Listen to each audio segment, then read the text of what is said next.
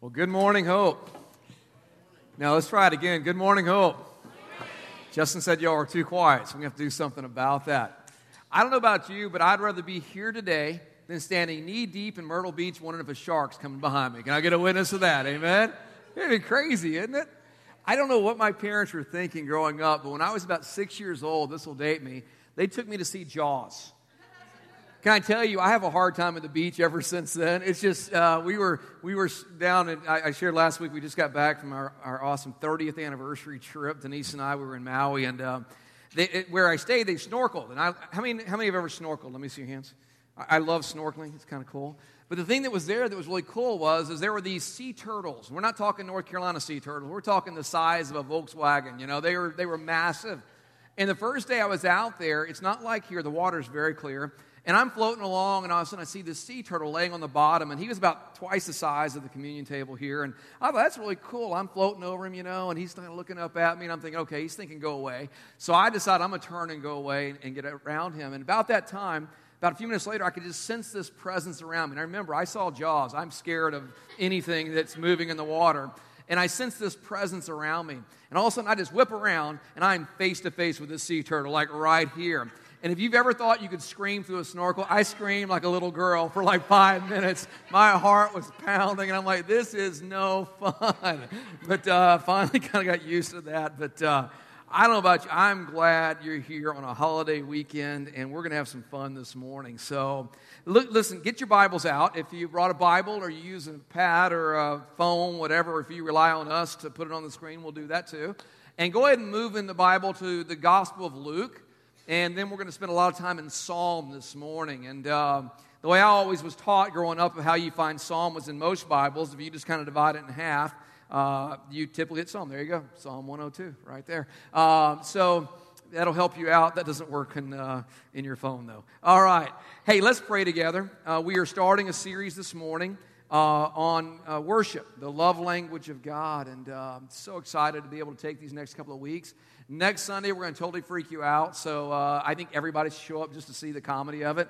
But I'm going to lead worship next week, and Matt's going to preach. And uh, after Matt started off this morning, I'm thinking, Matt, get ready for next week, okay? Because it's uh, you got to talk, and uh, and for me, I've got to sing. So uh, pray for this old voice. Uh, someone was kidding me, say, Mike, how far are you going to go back in your history? Uh, not as far as some would like. You know, we're not going to start out with I'll Fly Away and uh, some of those, but we're going to go back a few years because you kind of expect that from me. And we're going to sing a few of the what are kind of more modern classics, but we'll have a good time. Well, Father, we love you. God, we've taken time to, uh, God, just prepare our hearts, God, today that your word become alive in us. So, Father, I ask that you speak to us clearly, God. Give us ears to hear, heart to respond. And God, most of all, God, I pray that, Lord, our spirit, God, would just be drawn to you. God, you created us for this. God, you created us to, to be able to enter your presence, God, by the blood of the Lamb, by the blood that Jesus shed for us, his death on the cross, his resurrection. And God, we just want to be people that honor you in the way that you say we ought to, God. And Father, not as some duty, but God, as a joy. God, to be in your presence, God, because your word says in your presence there is fullness of joy. At your right hand there are pleasures forevermore. God, so we today want to enter in. So, God, help us. Help us to lay aside the week, all that's gone on. God, if firecrackers are still going off in our head, Father, let us just lay that aside. And God, today, let us hear your voice speaking to us. I pray this in Christ's name. And everyone said, Amen. Amen. You know, a little, uh, just almost a year ago, I did a, a short mini series on worship. We called it uh, What Matters the Most. In fact, you can go back on our podcast. It was in September of last year. You can kind of pick up what we were teaching because we were talking about worship in the sense of everything we do is worship. God created us to honor Him in every way, every day, every moment, wherever we are. And in that series, we kind of defined what worship really is. And just to give you a short definition, and I hope you'll take some notes today because I'm kind of doing a little teaching mode this morning. Uh, worship is how you respond to that which you love the most.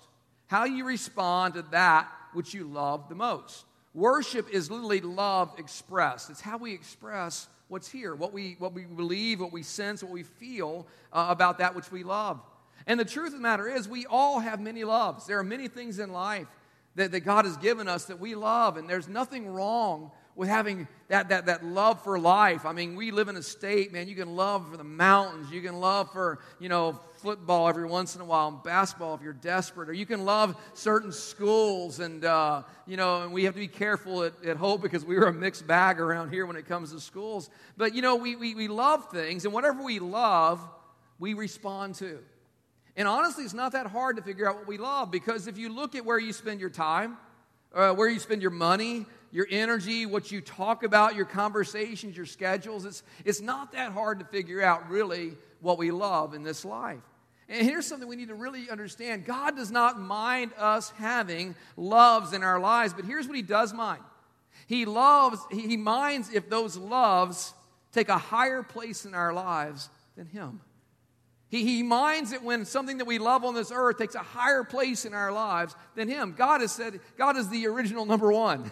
he said in the Ten Commandments, you will, you will love the Lord your God. You, he is, there's no other gods before Him. We, we, shouldn't, we shouldn't go there and put anything above Him because He is the God who created us.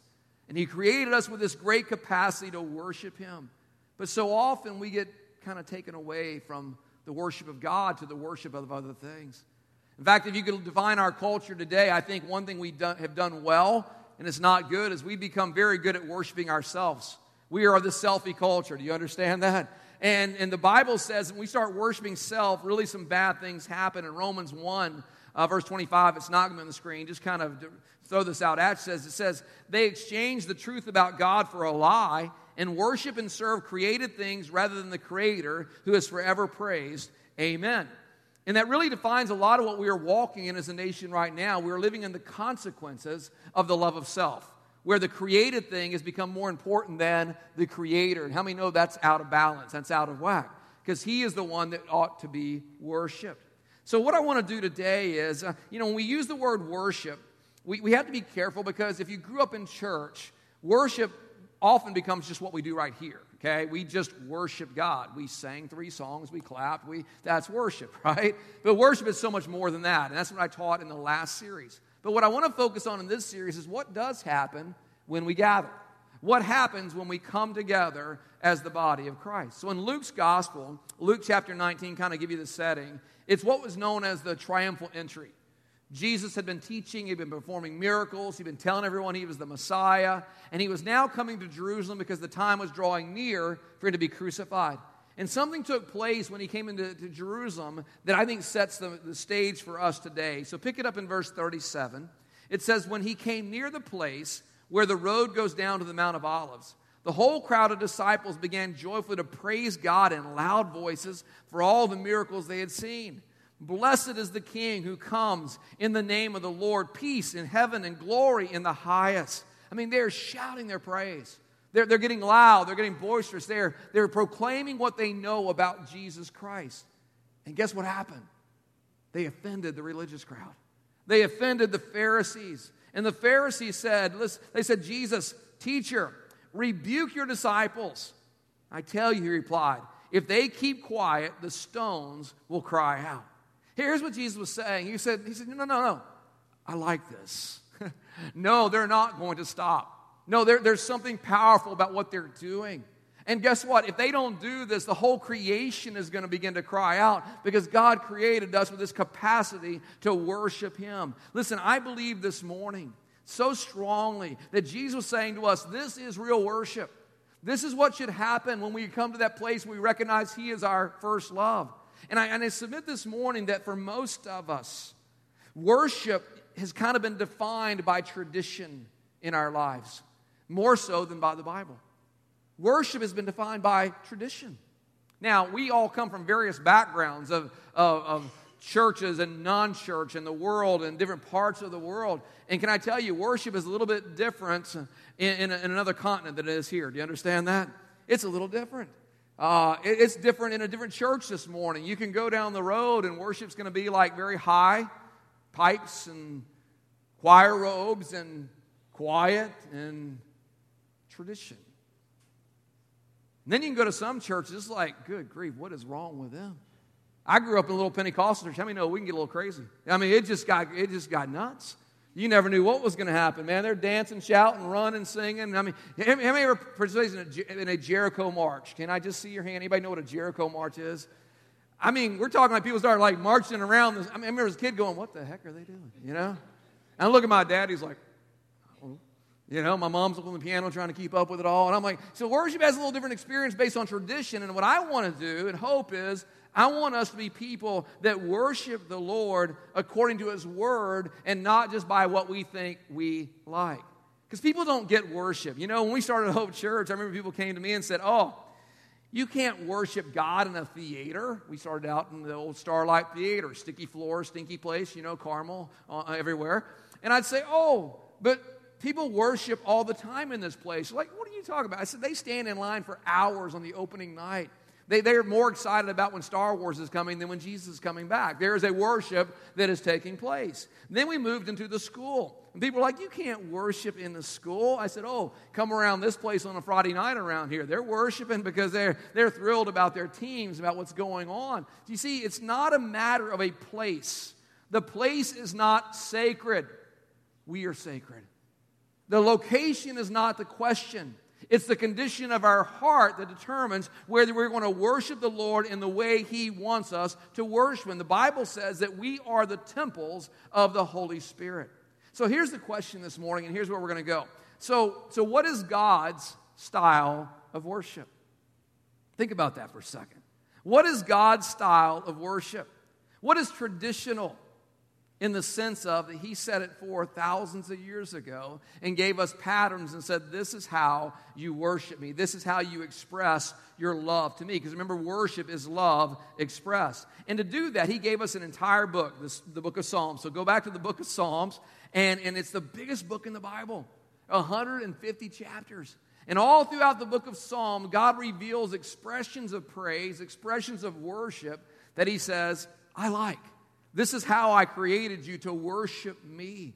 In fact, uh, if you look at it and, and, you just take it in and read it, maybe you're not familiar with it, and you say, Well, wow, this has got what God wants. Can I tell you? His worship that he says he wants looks more like something happens on Saturday in a, in a football stadium not far from here than what happens in most places on Sunday. Because when you read the book of Psalms, you read about things like instruments being played loudly and shouting and dancing and, and crying out and hand raising. And, and that's what he's saying. Listen, here's a worship that I like. What I want to do this morning is I want to get to a place where we're not worried about mechanics but we're worried about our heart, right? We're worried about how do we how do we minister to the Lord. So Psalm 150, this is how he wraps up the book of Psalms. He says this in Psalm 150. It's the last last one in there. It's, it's one you you're probably familiar with in some ways. This is how he wants us to worship him. He says, "Praise God in his sanctuary. Praise him in the mighty heavens. Praise him for his acts of power. Praise him for his surpassing greatness. Praise him with the sounding of the trumpet." Praise him with the harp and the lyre. And I don't know what a lyre is, but it's not the person who doesn't tell the truth, but it's an instrument, okay? Praise him with the timbrel and dancing. Now, can I tell you, I, as, a, as a kid growing up in the church I did, you know, that's where I kind of went, what? Praise him with dancing? Because the little church I grew up in, we were really good about telling you what we were against. Can anybody been to that church before? You know, it was like we could tell you there are certain things you don't do if you are a believer. And in our church, it was really very simple. You didn't go to movies, you didn't play cards, and bless the Lord, you don't dance. I mean, I was convinced the only reason they were opposed to premarital sex is they thought dancing might break out. I mean, it was just bad. It was just kind of like, what is up with the dancing thing, you know? But the Bible says, he goes, listen, there's a time, man, your feet ought to start feeling a little something when you're in the Lord's presence. There might be a place where God just wants you to break out and dance. He says, praise him with the strings and pipe, praise him with the clash of cymbals. Can I tell you, for the people that always say worship on this earth is too loud, you're going to have a hard time in heaven? Because worship in heaven is described like the loudest waterfall you could ever experience.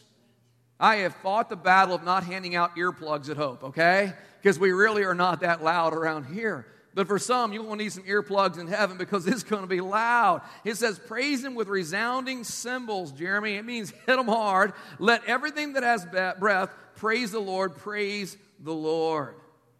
You're like, Oh my gosh, we're in trouble this morning. But see, here's the thing that word praise to us is a word that needs some serious definition. That word praise is something that we have a hard time understanding. Because really, it's, it's one of the words that's really used the most in the book of Psalms, but there's so many different meanings of it as we read through. You see, here's a problem we have today, and the problem is we are English for most part. Our native tongue is English. We've been taught English. But how many know the Bible was not written in English originally? In fact, the New Testament was written in Greek. And I had the privilege of studying Greek, and that's an interesting thing to do. But it, to understand it, you've got to understand some of the original language. But the Old Testament was written in Hebrew or Aramaic.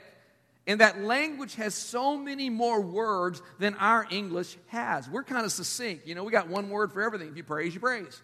But in Hebrew, there were seven different words that meant praise. And each one of them had a different definition, had a different understanding of what it meant to praise God. So this morning, I'm going to do, give you a little Bible lesson, all right? And just real quickly, we're going to talk about the seven words, and then we're going to talk about how we apply them in our lives. You see, in Hebrew, they, they, we, have, we have paragraphs in our English language to try to describe what one word in Hebrew meant. And so I want to help you break that down a moment this day. So take some notes. I want you to write this down. I don't expect you to start being a Hebrew scholar, but I do expect you to pick up the heart of what's going on. And the first word that is used in, the, in, that, in that language for praise is what we just read in Psalm 150. It's used throughout that and that's the word hala or hala, or in our, in our slang, hala. Uh, but it's, that, it's where we get the word hallelujah from. Hallelujah literally is halal God, praise God, celebrate God. And, and it means some things that are kind of, in our minds, a little crazy. It says to boast or to rave or celebrate, to be clamorously foolish. You're like, Pastor, I don't want to be foolish. He's, he's not saying act like a fool. He's saying it's just there's something about praising God where you got to learn to get out of yourself. You see, to praise God in this manner, to halal, is to express great admiration for God. It can be extreme. It can be extravagant. It can, it can be out of bounds, even, because he says to halal or to praise God, it literally means to be clamorous, a loud, continuous sound that comes up to God and blesses his name. Now, it doesn't mean we're always loud, but it says we got to be willing to get loud sometimes and speak and celebrate and proclaim the greatness of the one who died for us and gave us life today. We sang that song this morning that came that part where it said that the, that the grave had been triumphed over and the, the power of death had been broken. I'm sorry, there was some halal going on in this place about that moment. Some of you got a little outside of yourself, and I'm like, yeah, we need to be able to be sometimes clamorously foolish, raving for our God. Here's a challenge that I faced early in my walk my nature, my, my personality is quiet, reserved. I don't want to draw attention to myself. I'm basically an introvert that God had to force out. And uh, one of the things I had to learn is that this low key, leave me alone, don't, don't, don't ever see me. I don't want to be, I can't express anything to God because somebody might see me. Can I tell you something? That is not about personality as much as it is about ego. And it's a matter of letting it go and saying, All right, God, if this is the way you want me to worship you, then God, I will, I will express praise to you, God. And I will lift up my hands, my heart, God, I will bless you the way you want to be praised. Because the second word that the, that the Hebrew language gave for worship is a, is a word that speaks to a lot of what we do, and that's that word yada. It is not Yoda, he's a little green guy. It's yada, right? And yada is to acknowledge God in public with an extended hand. It's lifting up the hands in the, in the sanctuary, right? It's, it's being willing like a child to reach up to a parent and surrender. Psalm 138 is where we see this. It says, I will praise you, Lord. I will yada you, Lord, with all my heart before the gods. I will sing your praise. I will bow down toward your holy temple and praise your name for your unfailing love and your faithfulness, for you have so exalted your solemn decree that it surpasses your fame. When I called, you answered me. You greatly emboldened me. I, I love that word yada. There, there is something about a physical surrender to God that breaks open the heavens over your life. There is something about coming to God and saying, I am, I am going to surrender, not as a defeated foe, but as one that says, Lord, I, my life is in yours, God. And as just as a child would reach up to a dad or a mom that loves them and cares for them, God, I'm going to reach up to you and I'm going to surrender and praise. And God, I'm going to yada you because you are great, Lord, and you have blessed my life. You see, we, we, we get beyond our circumstances, when we get beyond ourselves, then we're able with trust and awe to reach out to God. Why do we begin every service what we call praise and worship? Because I'm telling you guys, you got to break off the week sometimes to be able to surrender to God and give Him praise so the Word of God can come alive in your hearts. It's not an appetizer. can I tell you that? It's not an appetizer that you can do without. It really is a preparation of soul that makes us ready for God's Word to come alive and the Holy Spirit to make it personal into us. You see, we need to surrender to God. And that means sometimes lifting up our hands say, Mike, why did God do that? Why, why do we have to lift up our hands? It's just kind of weird. Can I just keep them in my pockets? I mean, you know, hey, God, you know I love you. You know, just give you a little thumbs up, you know. What if He'd asked us to stand on our heads and whistle? I mean, you know, I think we would do that if we love God, right? It's not that He's, it's not that he's trying to embarrass, but it was just that symbolism of saying, God, I surrender. God, I want to bless you. God, I want to praise you. There's a third there's a third mark of this worship, this praise. And it's found, it's, it's found in Psalm 103. And it's the word, it's kind of hard to say. It's, it's barash, it's, it's not barak, it's barash. And, and it really means to, to bless or to give thanks, kneeling or bowing before God, honoring Him by presenting ourselves to the Lord. It, it's another form of surrender. Now, we don't think about kneeling, do we? You know, some of you grew up in the Catholic faith, but you know, kneeling is, is something you do almost out of repetition, right? It's almost like Pavlov's dog. You just need to kneel all the time. And, and we get away from that. We're like, I'm not kneeling. Well, why not? You know, there's times where you humble yourself for God and, and you may kneel before Him. James 4 says, God resists the proud, but gives grace to the humble. Psalm 103 says this Praise the Lord, barash the Lord, humble myself before the Lord, my soul and all my inmost being. Praise his holy name. Praise the Lord, my soul, and forget not all his benefits. And he goes on and lists all the great things that happen because of Christ in our lives. You see, this one, this barash, is something that is really a lifestyle of praise.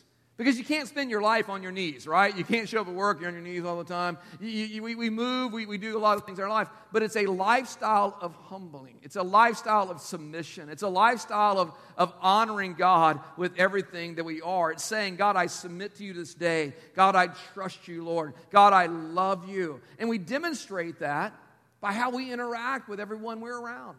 We're literally praising God by how we interact and we love each other the way God loves us when we are submissive to one another, when we are steadfast, trusting God, we are literally praising Him by humbling ourselves before Him.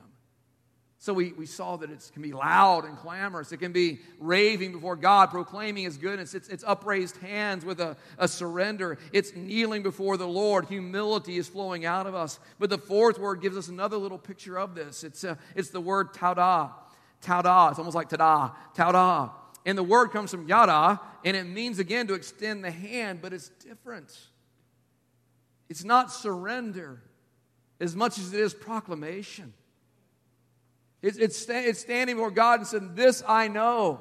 I swear. It's like going before a court and putting the hand up and saying, I know this. And the implication is we are going to say what God says and we're going to say it's true and it matters and it blesses my life. So when we read scripture like, if anyone is in Christ, he is a new creation, I raise my hands up and I say, I am a new creation in Christ. The old has gone and the new has come. When I read in 2 Corinthians, for he made him who knew no sin to be sin for us, that we might become the righteousness of God in him, then I can confess with a hand raised, my God says I am righteous in front of him because of what Jesus did for me. Colossians 1:13 says he has delivered us from the power of darkness and translated us into the kingdom of the son and his love. Then I can confess that I've been delivered. Church, there's a faith element to our praise, isn't there?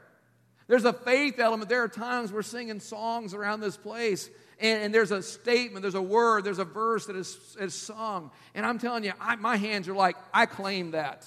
I claim that in the name of Jesus. I am, I am not what the world thinks I am, I am His. I am more than a conqueror. You just go down the list. And what happens is you're engaging your body, your mind, your soul, your heart, everything about you, and saying, God, I'm going to proclaim you by saying what you say over me, Lord. I'm not going to doubt you.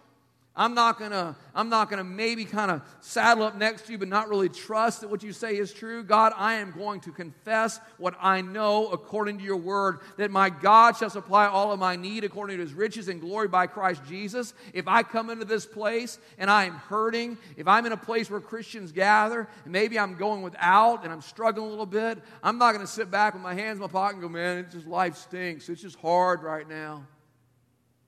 No, I'm going to bring a sacrifice of praise. I'm going to lift up a hand and say, I proclaim that my God supplies all my needs according to his riches in Christ Jesus. And though I may not see it right now, I'm going to see it because my God is faithful and I'm going to trust in him. And it's a matter of taking that yada and praising God by confessing my trust that he is who he is and what he said is true in my life. Listen, guys, there's a power in confession.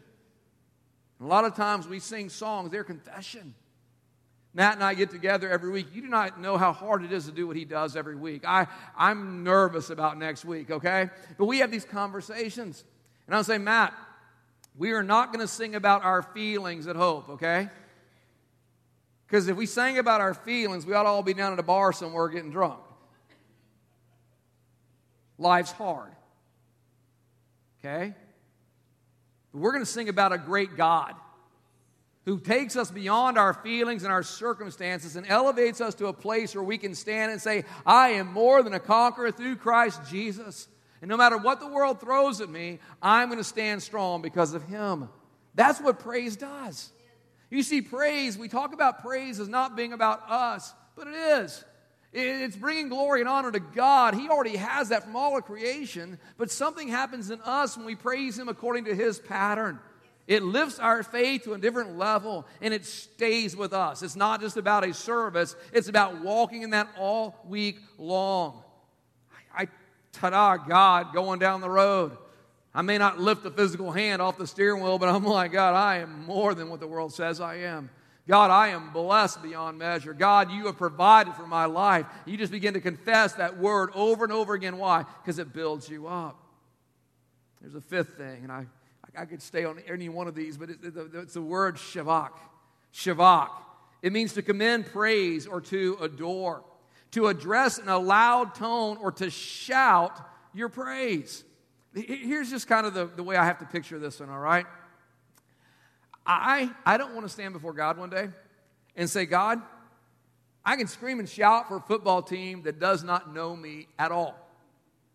But I chose to be silent before the God who created me. That's, that's what Shavak is. It's just there sometimes you got to be loud. It's okay. Why do I stand on the front row? Because I'm loud. I'm not going to stand back and distract you, but I don't mind being in the middle of you. I don't mind getting loud. I don't mind when things get loud. Why? Because we are doing something together. Psalm 63 You, you God, are my God. Earnestly I seek you. I thirst for you. My whole being longs for you in a dry and parched land where there is no water. I have seen you in the sanctuary and beheld your power and your glory. Because your love is better than life, my lips will glorify you, and I will praise you with loud voice. I will praise you as long as I live, and in your name I will lift up my hands. I will be fully satisfied as with the richest of foods. With singing lips, my mouth will praise you. So here's this, this word, this shavak, and it speaks about us proclaiming loudly who God is. But there's, a, there's another side of that word that's so cool. Because not only does the Hebrew say it's about proclaiming God loudly, but it also brings about a calming or pacifying spirit. You're like, well, that makes no sense. That makes no sense. Oh, yeah, it does.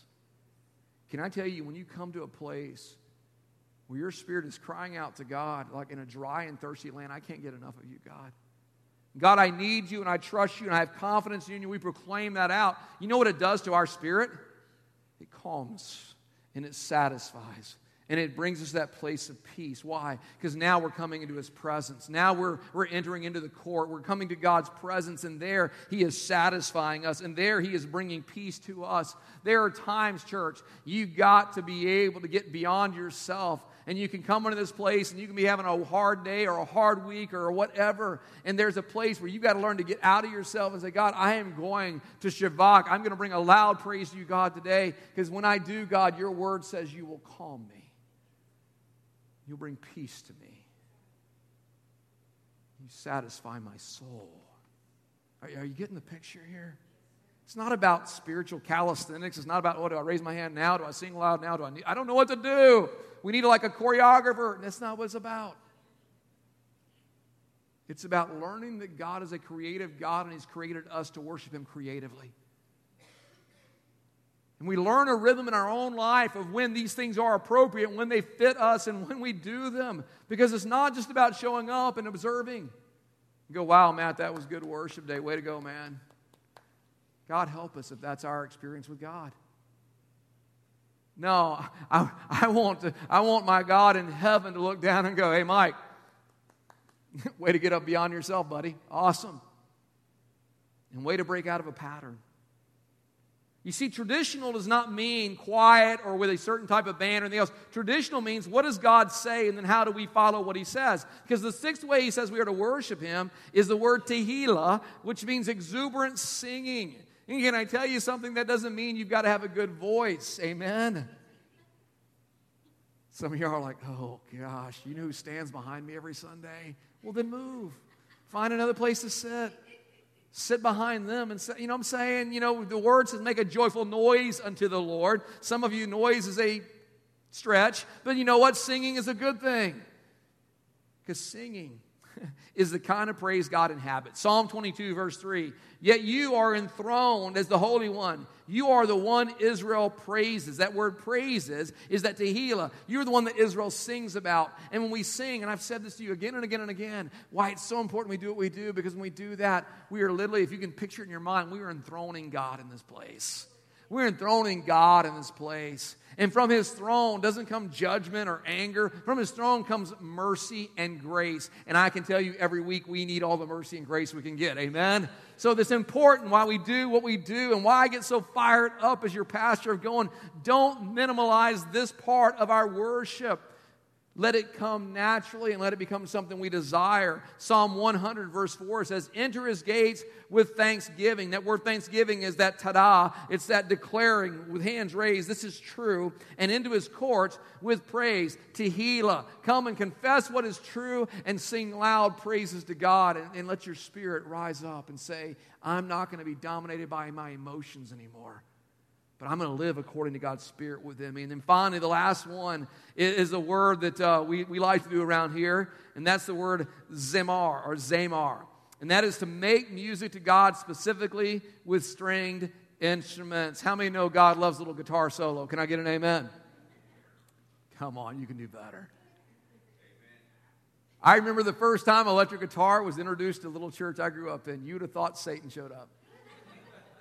You'd have thought Satan showed up. All the old ladies, they're shaking their head like, we don't need no guitar in this place. That's, that the guitar is used for the devil's music. And I'm thinking, who created music to begin with? You know, I think it was God. It wasn't the devil. Well, he was the worship leader in heaven. Yes, he was when he fell. Well, then let's anoint and pray over that guitar. Fine. Make it oily. I don't care. Just give me somebody that can play it, all right? That's all I want to know.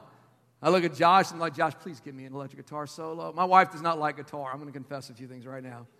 I grew up on 70s and 80s rock and roll. I mean, it's got to be a little loud and charging, okay?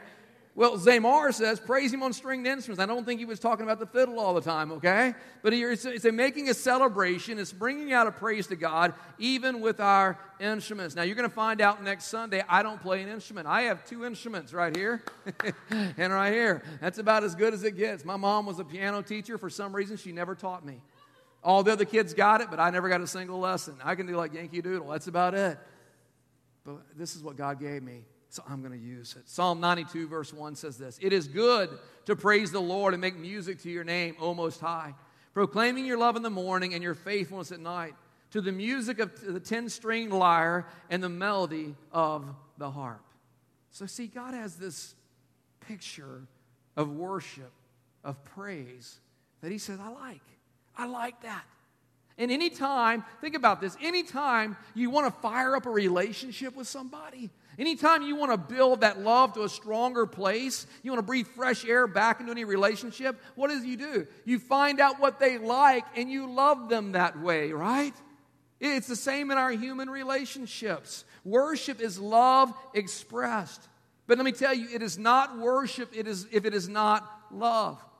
God is not interested in us coming and lifting hands because the pastor said so and clapping our hands and singing loudly because we like the song. It is not worship if there, if there is not love, and it is not love unless there is an expression of that love. So, what is the proper way? What is the proper expression of God? This is what we're going to wrap up with today, okay? Most people would answer that question. So, what's the, what is the proper way to worship God? And most people would say, I worship God the way I want to.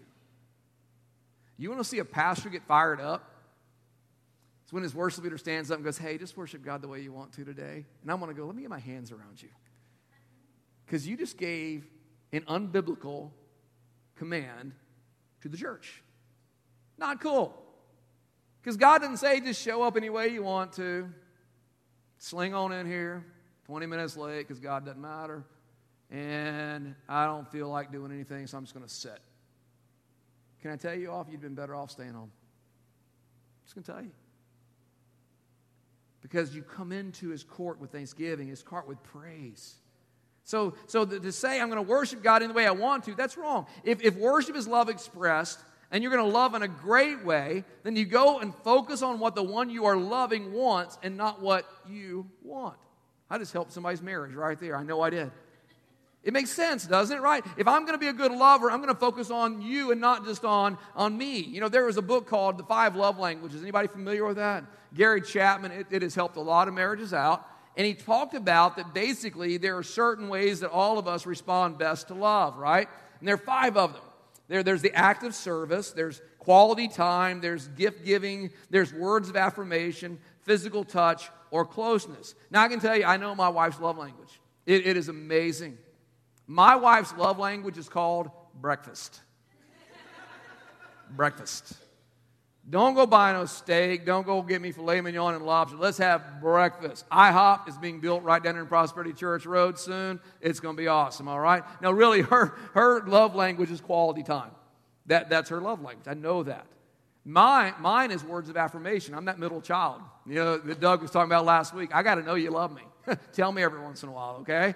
Uh, we all have different love languages. Now, it would be foolish for me to say to my wife, I'm going to love you my way, not the way that you like. How many know that's going to be a pretty unfulfilling relationship, right? In the same way, it would be foolish to say to God, God, I'm going to worship you the way I want to, and, and I really don't care what you like. But that's what we do. Because you see, everyone's worshiping something. Everyone's worshiping something because worship is love expressed. The question is not whether you're a worshiper, but what are you worshiping? Because again, God doesn't mind that we have other loves. He just doesn't want our other loves to take first place in our lives. He alone deserves that. So, so God doesn't care about the other loves. He just wants to make him number one. So what, is, what does the word say? And this is how we're going to bring this home today. What does Jesus say about this? Okay? Because I know a lot of people are like, oh, Mike, that's a psalm. That was different. You know, they, that was kind of a whole different arrangement, the temple and all that stuff. Well, then what does Jesus say about worship? One day a religious leader came and asked him that question. And Jesus was going to clarify it. So in Mark's gospel, Mark chapter 12, it'll be on the screen. He clarified, he said, the most important one, speaking about the commandments of the law, he said, the most important one, uh, Jesus answered, is this Hear, O Israel, the Lord our God, the Lord is one. Love the Lord your God with all your heart, and with all your soul, and with all your mind, and with all your strength.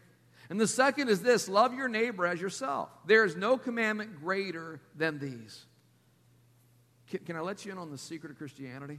It's, it's very powerful, all right? You need, you need to get this, okay? The real secret of Christianity is fall in love with Jesus. Because when you fall in love with Jesus, it's easy. But if you don't have that love relationship with Him, can I tell you that Christianity is hard because now it feels like you're just obeying rules. You're being restricted by God's word. You're, you're being hemmed in, so to speak. Why? Because if there's no love relationship, now you're just all about duty. And can I tell you, duty's not a lot of fun. But when you love someone, when you love God, when you're in that love relationship with Him, then can I tell you, obeying God is joyful because there's a benefit that comes. So let's do a little personal worship check up here, and then we're gonna we're gonna come and we're gonna take our time and express this today. So first of all, he says, how do you how do you love God? He says, first of all, you love Him with all your heart and all your soul, all your heart and all your soul. So in other words, it's how we express our affection to God. You see, our affections are going somewhere. They're going somewhere. The question is are they being expressed to God? I've known people that are better at praising their dog than they are praising God, or praising their children better than praising God, praising their house better than praising God. We're all going to express our praise. It's a question of where are we expressing it. You say, well, well, my, well, God knows I love Him in my heart. Can you imagine if I told Denise that every day? Well, baby, I love you in my heart, you know. Get over it. We would have not gone to, to Maui on a 30 year anniversary, I can tell you that. We probably would have lasted like two. Because worship is love expressed. And to express it, then you express it in the way the one you love desires. God wants our affection. He doesn't just want our acknowledgement, He wants our affection. He wants to make it personal. And we ought to go there, right? But can I tell you, just as much as God wants our affection, God doesn't want our song service, our clapping, or our dancing unless He has us personally. God wants you. That's the highest form of praise. He wants you. He wants you fully expressed. He wants you full of love and joy. King David said, I'd rather be in your presence, God, for one day than spend a thousand elsewhere. He got it. God wanted him, and he wanted to be in God's presence. Can I tell you, if we let other people determine how we express our, express our worship to God, then we are more fearful of people than we are honorable of God. I remember, I remember the first time I raised my hands in church. I know that sounds so stupid, but it was a big deal to me, all right? Because I again, that was not my nature. And I had this crazy roommate for a while that man, he like clapped after songs, and we like were gonna throw him out of the church because you didn't clap after songs in our church. It was stupid. But uh, he challenged me. And one day in church, I thought, okay, this is it. I'm going to lift my hands. And everything inside of me thought, you know what? I'm going to lift my hands, and every eyeball in this place is going to know that Mike Field raised their hands to God today. And it freaked me out.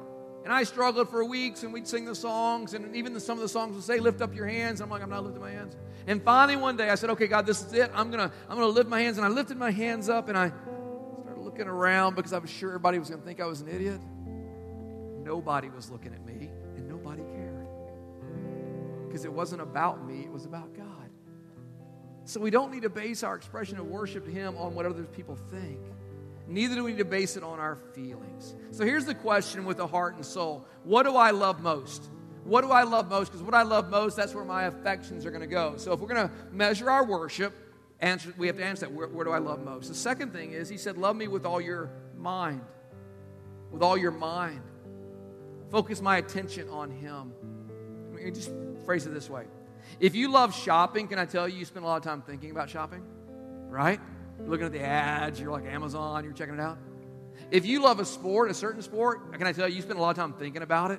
Man, you know the statistics. Wait till fantasy football comes around here, okay? I mean, you're talking about players you never knew who they were. You can even name the school they played for, but you know how tall they are, if they injured their hamstring. I mean, you know everything about them. If, if you're interested in something, if you are expressing praise to something, your attention goes there.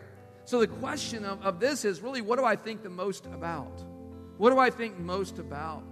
Because if our focus is on God, then we give Him attention that He deserves. I think that's one of the biggest battles we face. There's so much knowledge, there's so much information, there's so much going on. Smartphones have ruined our brains. Because every second we're like, what does Wall Street Journal say? What does sports page say? What does ESPN? And we never just stop think about what's around us. God says, I want your mind too. I want you to be thinking about me because when you think about me, you focus your attention on me, and that means you love me. And the last thing he says, love the Lord God with all your strength. That I would use my abilities for God. Can I tell you, when you serve, it is worship. When you serve, it is worship. And God loves it when we serve others. But here's the challenge to the servants, okay? If serving is your number one way that you worship God, it doesn't negate the fact that He still wants you to sometimes lift up a hand or shout a praise or, or kneel in humble worship to God. In the same way, if you are this radical praiser, man, you are a charismatic from birth, and you just like you just came out of the womb dancing like shout and you can't wait for all that. It doesn't preclude you from needing to serve others. Because how we use our abilities express our worship to God. When I serve my family, I'm showing God that I love Him. When I give God my efforts at work, I'm showing God that I love Him. The book of Colossians says that we work for God, not for man. So when I hear and you're like, oh, my sorry, blank, blank boss, and I can't, oh, it's Monday again, here I go, I can't, oh, can it always be Sunday? How you work is a worship to God. How you work is a worship to God. Let your employer say, Bill is a Christian. I know it not because he's always wearing the shirt or telling me about it, because how he works glorifies the one who created him. It's a challenge. And the question with that is, what do I do most? What do I do most? So here, here's the question to close. Every Sunday at Hope, we always ask you two questions What is God saying to you? And what are you going to do about it? And my question to you today is simply this In the list of things in your life, the loves of your life, where is God on that list? See, that's the only question we can ask today. Where is God on that list? Because if He's anywhere other than one, we have an issue of worship and praise. we have an issue of relationship, of priority. God wants to be right there. He wants to be number one. You see, we all are loving something, and God doesn't mind that. I really do think He enjoys the fact that we love what He gave around us. You know, when you're in the mountains, you're like, wow, praise God. I mean, look at the creation, right? He doesn't mind that we love other things, but He does mind it when God is not at the top of our list You know, every week we give an opportunity for those that don't know Christ to receive Him as their Savior and Lord. And you know, really, what salvation is, is reordering your list. It's taking you away from number one and putting God there. That's what lordship is. And when we do that, then we bring into us all His promises, all His relationship, and all of His power. So this morning, I want to pray for us. I'd ask you to stand if you would. And we're going to pray. And my prayer has been this week for us that there just might be some reordering going on. That there just might be some reordering going on. And in our quiet moment before God, and, and Matt's going to come and lead us in singing again today, we're going to spend some time just exercising out what we've learned today. In, in this moment before God, I just would ask that we all kind of walk through the list and say, All right, God. Where's my heart and soul, God? What, where does my adoration go? God, you don't mind if I adore the things. God, you don't mind if I adore my daughter, God, or adore my wife, or sounds kind of weird if I adore my boat, but God, you don't mind that. God, you're asking me, do I adore you first above all? God, help us in that. God, you asked me to love you with all my mind. God, I pray that you help me, God, that, Lord, I would take captive the thoughts that this world throws at me, God, and I would not get so hung up in things that don't matter, God. That, Lord, I would, I would give place to thinking about you and what you desire, God, and how great you are. Father, you said to worship you with all our strength, of God. God, I pray that we reorder, God, today, God, that which we do physically, God, and how we serve others, God. God, how we how we work, how we how we help out, God, how we engage and how we volunteer, God, all those things, God. God, that they would be a praise to you. So, Father, I pray this morning, God, that we would take that point. God, we'd allow you to reorder some things in our lives today, God. Our praise, God, would not be one just a physical memory, but God would flow out of a heart that's so in love with you. before we sing this morning, Matt's going to lead us into some songs. Before we sing, if you're here today and God's just kind of, he's just, he's just kind of hammering this home in your life, can I ask you today just to respond in a way that may be different for you? Can I ask you today just to step out of what you normally do? If you've, if you've never asked the Lord to be your Savior, let today be that day. Reorder your life and say, God, today, Father, I'm going to start new. I want you, number one. Lord, come into my life, be Lord. Help, help me to learn to not have to be number one, but let you be number one. God, guide my life. Because the word says when we confess Jesus is Lord, and we proclaim that what he did on the cross, when he died for our sin and rose from the grave, by that we have life eternal. Our faith is in him, our trust. The word says we are saved, we are made new, we are made whole. The old is gone, the new has come, and God wants that in every one of us.